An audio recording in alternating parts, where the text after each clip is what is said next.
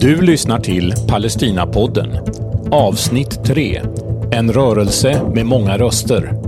Johanna Wallin från Palestinagrupperna i Sverige träffar Olle Katz från organisationen Judar för israelisk-palestinsk fred.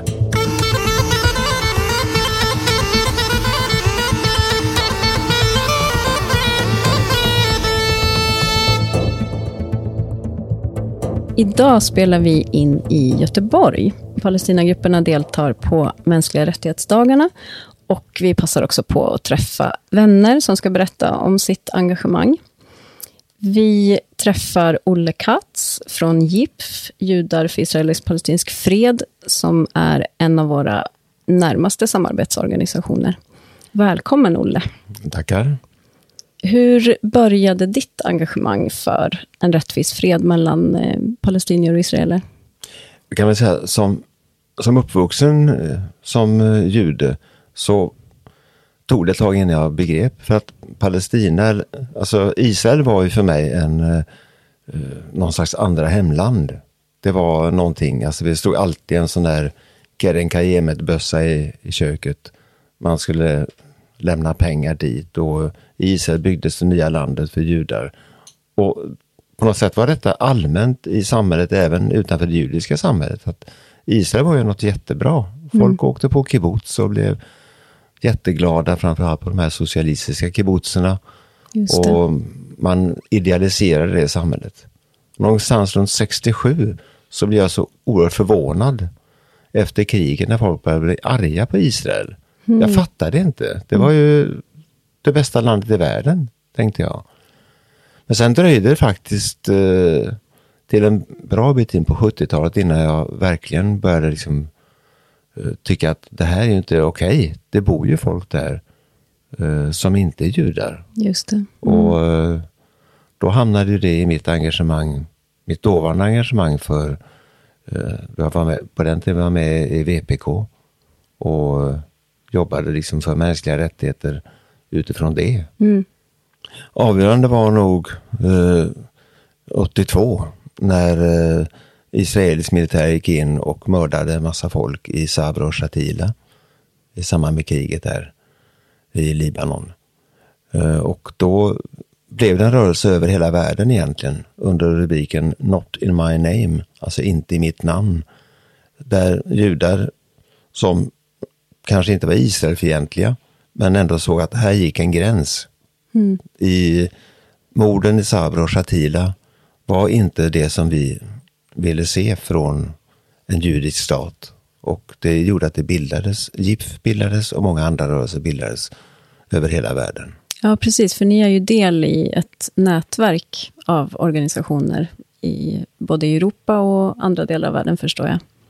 Ja, det finns ett europeiskt eh, nätverk och det finns, eh, eh, det finns också flera organisationer i USA och Kanada som jobbar på samma sätt. Så att, och vi har också samarbete med många israeliska fredsorganisationer och något mindre med en del palestinska röster. Mm.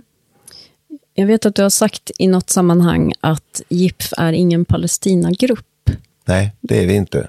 Vi har ett annat perspektiv. Mm. Eh, och vi eh, jobbar liksom utifrån att eh, vi har så här, två olika delar. Så här, det ena är protesterna mot Israels politik. Och det andra är också att vi försöker arbeta väldigt hårt mot, eh, mot antisemitismen. Mm. För tyvärr är det ju så att eh, antisemitismen går ofta hand, hand i hand med den här konflikten. Och det är väldigt tragiskt.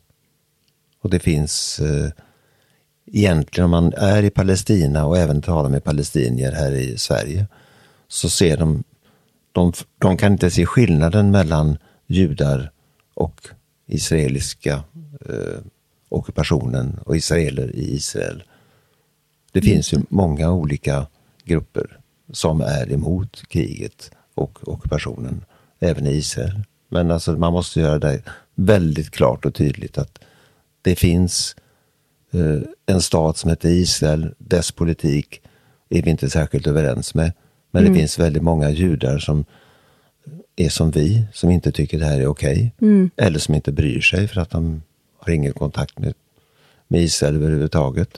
Precis. Så att eh, det så att jobba mot antisemitismen och jobba eh, för ett demokratiskt Palestina, det går hand i hand.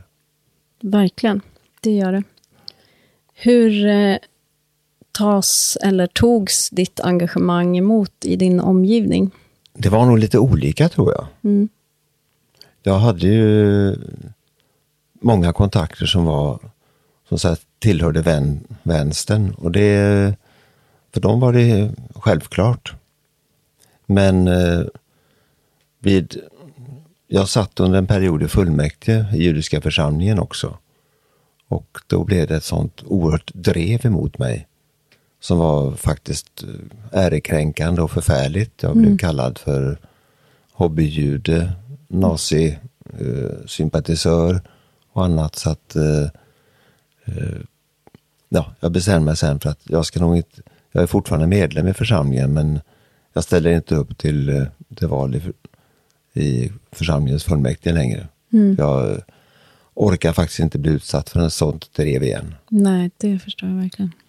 Men det finns också många vänner, många judiska vänner i, som är medlemmar i församlingen som stöttar de synpunkter jag har men de vågar inte gå med i GIPF därför att det skulle skada deras nära relationer inom familj och eh, de är rädda att barnen som kanske går i judiska skolan också ska bli mobbade.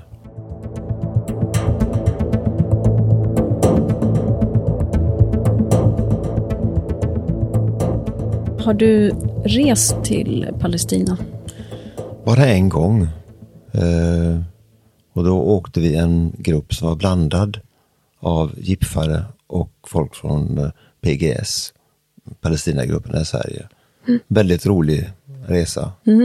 Alla var, vi har ju väldigt olika mm, åldrar, alltså från 19 till 75 ungefär. Och eh, vi fick se och uppleva väldigt mycket. Och vi bodde vi i Palestina det mesta. Även östra, östra Jerusalem bodde vi på ett palestinskt hotell. Sen tillbringade vi några dagar i Tel Aviv också.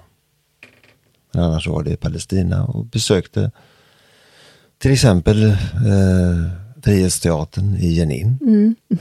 Då vi träffades. Ja. Och eh, man kommer in och ser liksom städer som Betlehem med eh, den stora muren som går rakt igenom stan.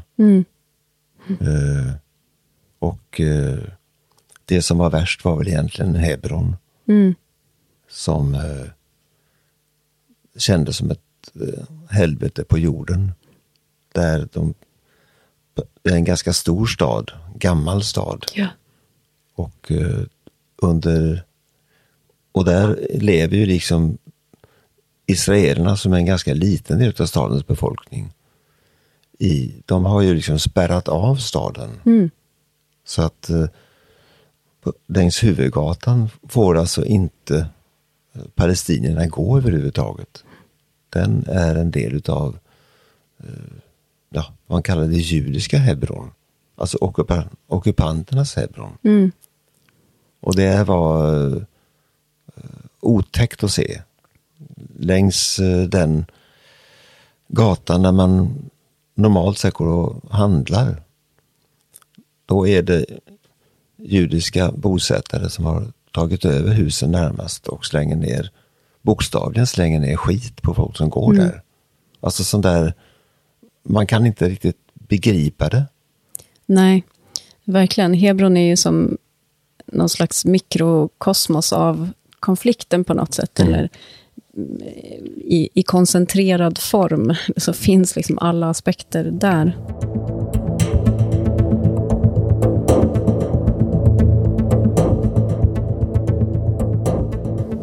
Vi reste runt i Palestina med en fantastisk chaufför eh, som bodde i Israel men var palestinier. Och det innebär att han hade israeliska skyltar på sin bil, vilket är nödvändigt om man ska ta sig fram i Palestina. Vägnätet är så att det går fina motorvägar som är till för de som har israeliska skyltar på bilen. Och sen finns det långa, slingriga vägar som är till för palestinierna som faktiskt bor i landet. Precis. Och när man åker där så ser man eh, inne i Palis på palestinskt område väldigt fina, nybyggda, alldeles vita eh, städer av olika omfattningar. En del är kanske på 25-30 000 invånare. Och en del är nya bosättningar på nästan varenda kulle. Mm. Så kan man se de här eh, början till bosättningar med enkla hus.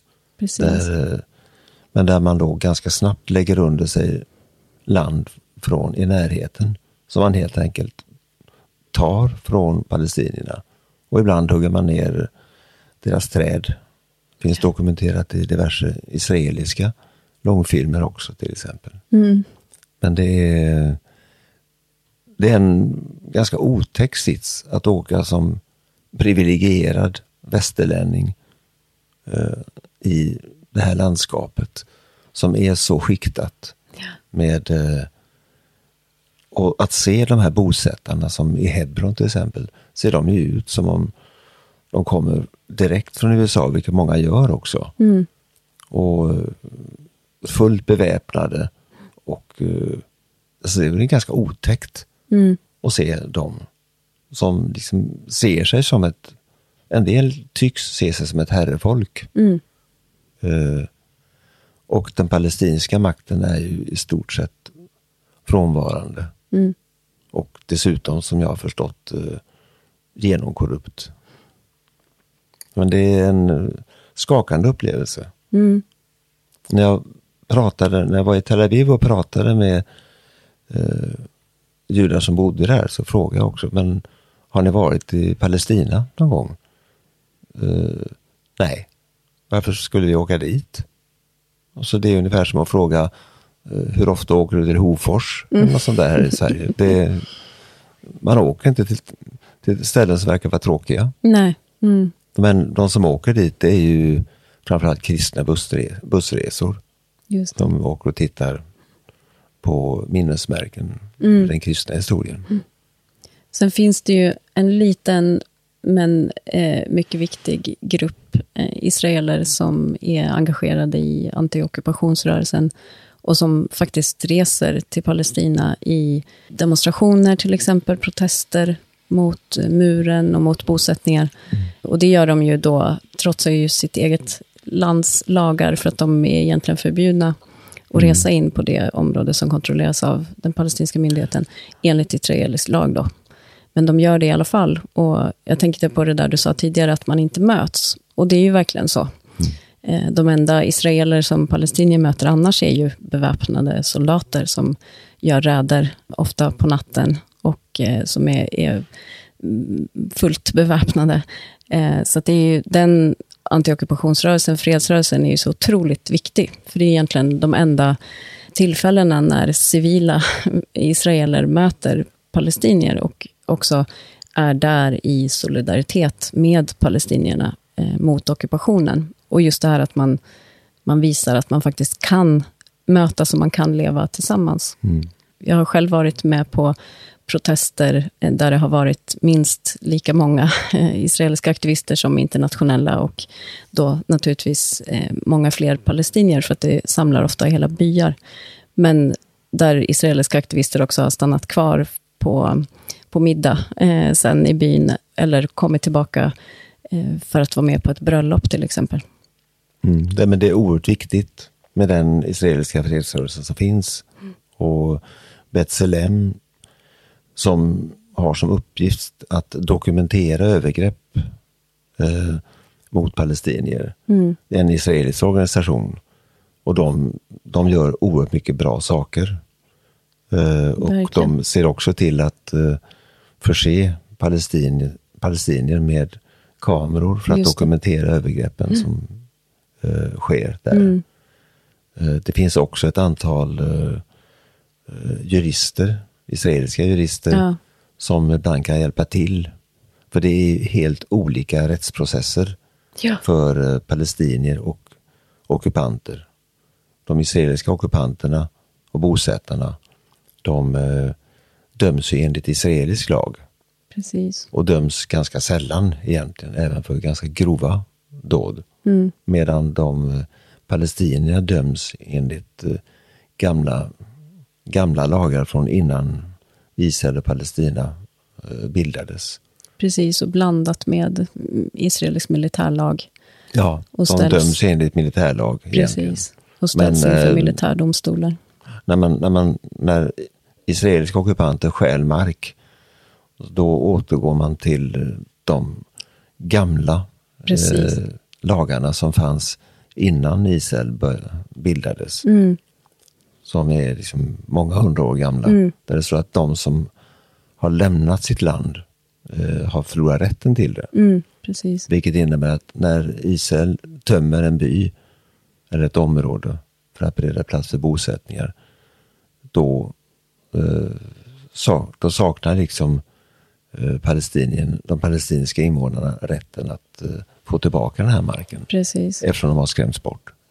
Det är ju ett väldigt eh, snirkligt och snårigt och sofistikerat eh, administrativt system som gör att man som palestinier inte har en chans i princip. Eh, och just när det gäller mark så är det verkligen en jättestor eh, del i att ja, ta över mer palestinsk mark är just det här att man förlorar rätten att bruka marken. Man kan inte bruka marken för man har inte tillstånd att ta sig till sin mark. Så att det är ju verkligen moment 22. Ja, vi besökte också ställen i östra Jerusalem där, eh, där israeliska myndigheter rev hus. Mm. Därför att den, den palestinska familjen som bodde där kanske behövde bygga ut eftersom familjen hade vuxit. Mm, Och det får man inte tillstånd för. precis. Gör man det ändå så får man välja på att eh, själv eh, riva ner det man har byggt. Eller också så kommer, eh, kommer en firma, och eh, en israelisk firma och liksom i stort sett bombar ner den här.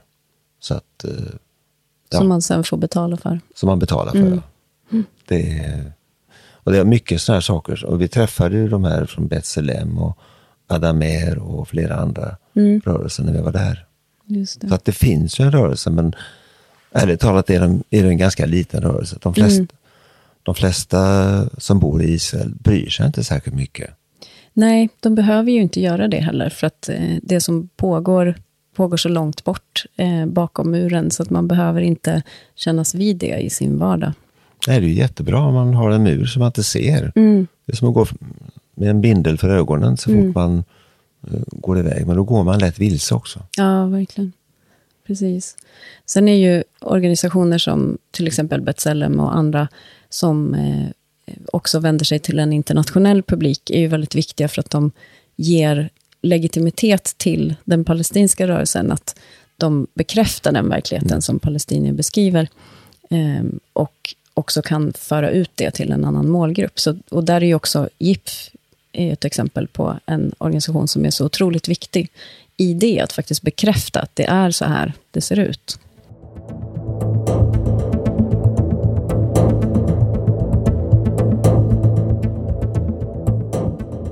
Vi, eh, du var inne lite på det tidigare, vad GIPF eh, är för en organisation, men du får jättegärna berätta lite mer om vad GIPF gör och varför, höll jag på att säga.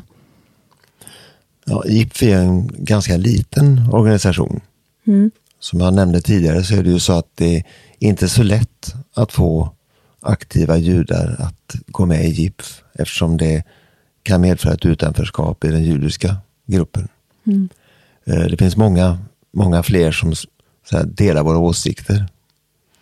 Vad vi gör är egentligen, det viktiga är väl att vi är judar som visar att judar som tror på en, en rättvis fred Mm. i Israel.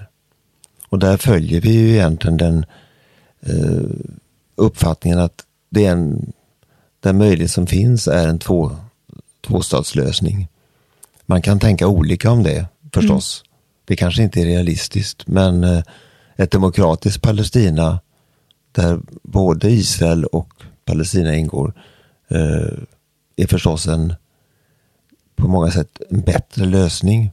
Men i dagens läge tror jag inte det är möjligt. Mm. Och eh, jag tror inte de palestinska organisationerna stöder det heller. Men vad vi gör är att vi, eh, dels får jag ganska ofta inbjudningar till skolor Mm. och eh, pratar in, ibland inför en hel aula, ibland Mm. för olika klasser. Jag ska själv eh, om någon vecka iväg till en gymnasieskola i, utanför Göteborg. Mm. Eh, Vi brukar delta där eh, varje år. Deras mänskliga rättighetsdagar, eller FN-dagen. Mm. Bra. Och sånt där gör vi ganska ofta.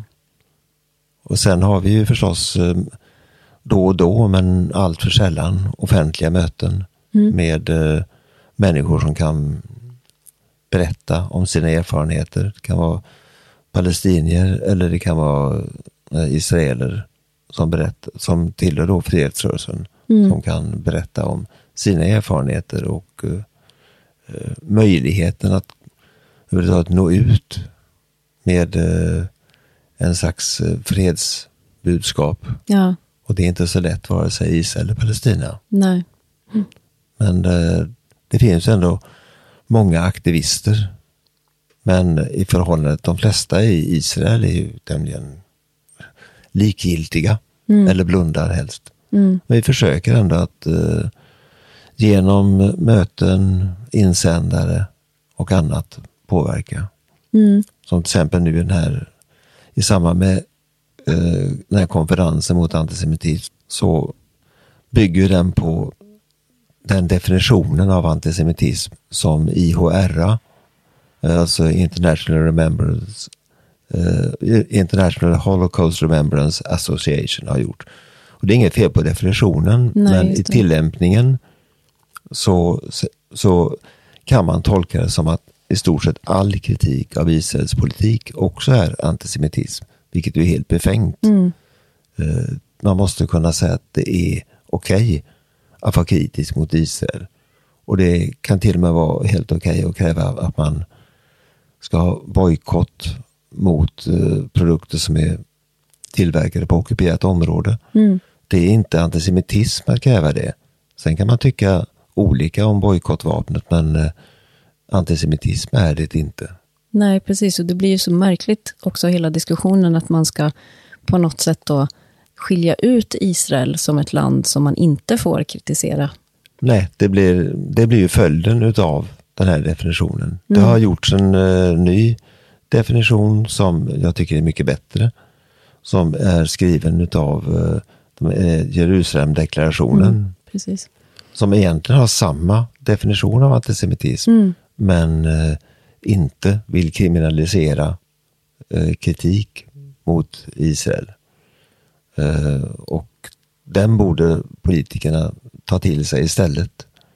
Jag tror att många har bara eh, i sin vilja, en god vilja att vara emot antisemitism, Ja, visst. eh, så, så har man liksom tagit ett dokument som man inte riktigt har förstått eh, hur, ja, hur, Konsekvenserna av konsekvenserna Mm. av det. Så att det, ja, det är en sak som vi också har försökt haft insändare i de flesta större tidningar Mm. Eh, om detta. Om det sen påverkar makthavarna, det vet jag inte. Men där är ju ni verkligen en, en viktig röst. Ehm, hur eh, ser samarbetet ut med andra, som till exempel Palestinagrupperna? Ja, vi har ett, vi har ett gott samarbete med Palestinagrupperna. Jag gör, gör en del saker tillsammans och vi har också delat monter på bokmässan. Mm. Sen har vi eh, olika inriktning.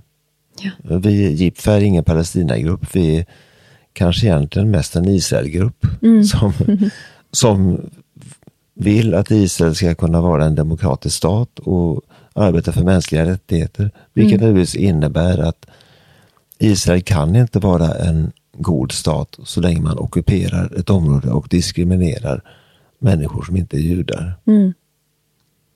Så det är, ja, men vi har ett gott samarbete. Ja. Och, eh, men vi är ingen Palestinagrupp och eh, vi har olika målgrupper i mycket tror jag. Mm. Du nämnde tidigare det här att eh, när man reser i Israel och eh, på de palestinska områdena så slås man ju av hur litet det är. Eh, och samtidigt hur de geografiska avstånden blir ganska irrelevanta. Eh, jag vet det från när jag bodde i Jenin att jag tyckte att Jerusalem till exempel låg otroligt långt bort. För det tog tre, fyra, ibland fem timmar att ta sig dit. Och så tittar man på kartan och ser att det är ju inga avstånd alls. Eh, men det blir helt andra perspektiv för att på palestinska vägar eh, så tar det så mycket längre tid, det är vägspärrar man behöver ta sig igenom. Som palestinier tar man sig inte in i Jerusalem överhuvudtaget. Det hade ju vi möjlighet att göra då, som igen privilegierade svenskar. Eh, men kan du säga någonting om din upplevelse av att komma dit eh, efter att ha varit engagerad så länge och, och kunnat så mycket om den här situationen? Ja, men det, det är som du säger att det är ett oerhört litet land. Det är stort som Småland ungefär. Småland är ju inte väldigt eh, litet, men det är dock inte någonting som man direkt kan hitta på en jordglob eller en världskarta. Nej. Eh, och Israel är ju pyttelitet på många sätt. Men ändå så blir ju avstånden olika Mm. beroende på om man kan köra på de israeliska motorvägarna eller om man ska ta sig fram på de småvägarna som är till för palestinierna inom palestinska områden.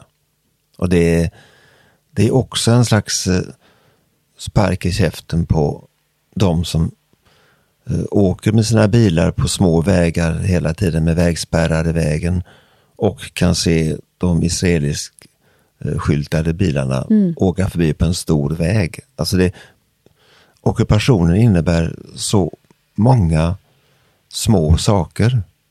Alltså, eh, och det är, det är ju någonting som man inte kan, det är svårt att blunda för den. Även om turistbussarna som åker till, till olika palestinska minnesställen som ofta olika kyrkor har. Men de, jag tror inte de märker det. För de åker liksom på fina vägar och stannar vid ställen som är minnesmärken på olika sätt. Och jag tror heller inte att de flesta israeler tänker på det. Nej. För de behöver ju, de behöver ju aldrig vika av till de här små vägarna med alla spärrarna. Nej, precis. Jag vet att det är någon, någon israelisk aktivist som sa det till mig någon gång, att eh, vi behöver inte kännas vid det som händer på vår bakgård. Eh, att Palestina är väldigt mycket bakgården som man inte behöver se. Och sen har man vägspärrarna, och, eller, eller spärrarna som finns även där det inte är vägar, som i Hebron till exempel. Där, alltså om man bor på ena sidan Hebron som palestinier, så måste man passera en vägspärr om man ska hälsa på en kompis som bor några kvarter bort. Ja. Och på en vägspärr kan man bli stående i ganska många timmar. Det är, helt, det är en israelisk vägspärr. Ja. Och det är helt upp till eh, den eh, spärrvaktens humör, hur länge man behöver stå där. Alltså väldigt enkelt, låt säga att vi bor 500 meter från varandra men på var sida spärren. Och så ringer jag till dig och säger att ska vi ta en fika? Eh, ja visst, när då? Ja, om fem minuter eller fem timmar. Vi får se hur det går i spärren. och precis. sån där sm- vardagliga grejer är ju en del av ockupationen. Precis, och Där det, man hela tiden blir eh, förödmjukad. mm, exakt. Det är den här dagliga nednötningen som inte syns på nyheterna, men som är så uppenbar när man bor där.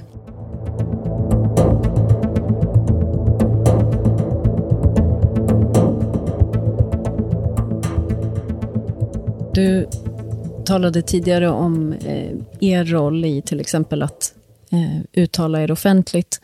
Och det är ju så väldigt viktigt också ur perspektivet att Israel säger sig tala för alla judar i världen. Att det är väldigt lätt att man gör den ihopklumpningen. Eh, men att då är det viktigt att föra fram andra perspektiv eh, i så stora forum man kan. För att så många som möjligt ska förstå det, att det är inte samma sak. Att vara jude innebär inte att ställa upp för Israels politik eller att tycka att det är någonting bra. det är väl självklart så att i varje land finns det olika åsikter. Och det är helt okej okay att uh, kritisera vår egen regering. Mm. Men uh, i, och vi kan också, vi kan också må hända mo, motvilligt acceptera kritik från andra länder. Mm. uh, men vad gäller Israel så är det ju så att kritik blir automatiskt gör att man automatiskt blir anklagad för antisemitism. Mm. Vilket är helt befängt. Mm. Så att eh, i Israel finns det många grupper som kan kritisera sitt, hem, sitt eget land. Mm. Men att göra det utifrån är svårt. Det finns ju judar som har fått inreseförbud Ja. till Israel. Som, Precis. eh, därför att de har engagerat sig mycket för fredsprocessen. Mm. Och tyvärr så sätter ju också den israeliska staten allt hårdare åt den rörelse som finns internt också, så att det blir svårare och svårare att uttrycka kritik även mot den egna staten eh, för de organisationer som jobbar för en fredlig lösning och mot ockupationen. Det ser vi ju genom lagstiftning, eh, genom hot och trakasserier. Så det är ju tyvärr ett krympande utrymme även för eh, ockupationskritiska israeler. Ja, det är, tyvärr är det så. Och det, eh, det kan inte vi här i Sverige riktigt påverka. Nej. Däremot kan vi bara hoppas att den, kanske inte jättestora, men den eh, oppositionsgrupp som, av aktivister som finns Mm. i Israel inte tröttnar. Och det är, det är ju så många olika. Det finns ju sådana här grupper som Parent Circle, Mm. alltså eh, där judiska och palestinska eh, föräldrar som har förlorat sina barn i de olika krigen Mm. kan träffas för att gemensamt sörja Ja. och prata om att det här, det här var inte vad våra barn ville, det är inte vad vi vill, utan det är det här idiotiska kriget och ockupationen Mm. som ställer till det för oss. Och att de kan enas i sorgen. Precis. Det Och det blir också en grupp som eh, då blir eh, mot ockupationen och orättvisorna. Mm. När de upptäcker varandra.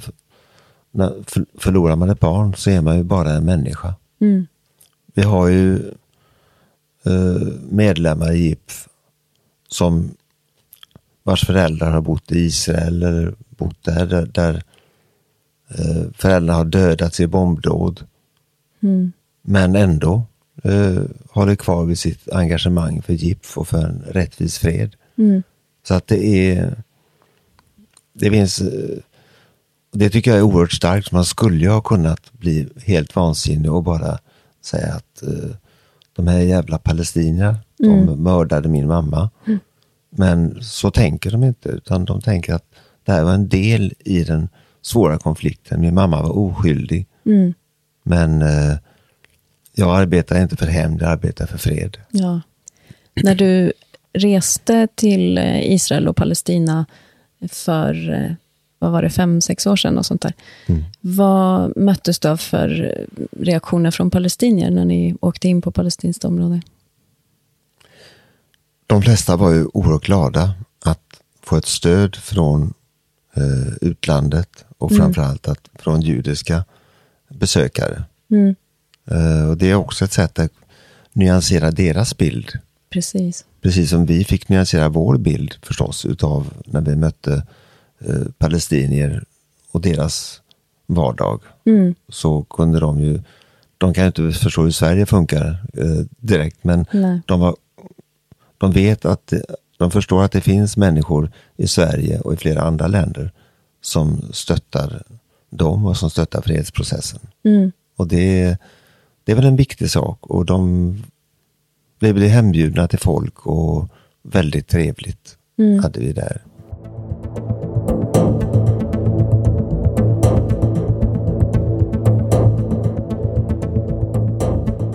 Och det här handlar ju liksom om engagemanget för mänskliga rättigheter. Människor, alla människor har lika värde. Mm. Kanske inte vad gäller konto på banken.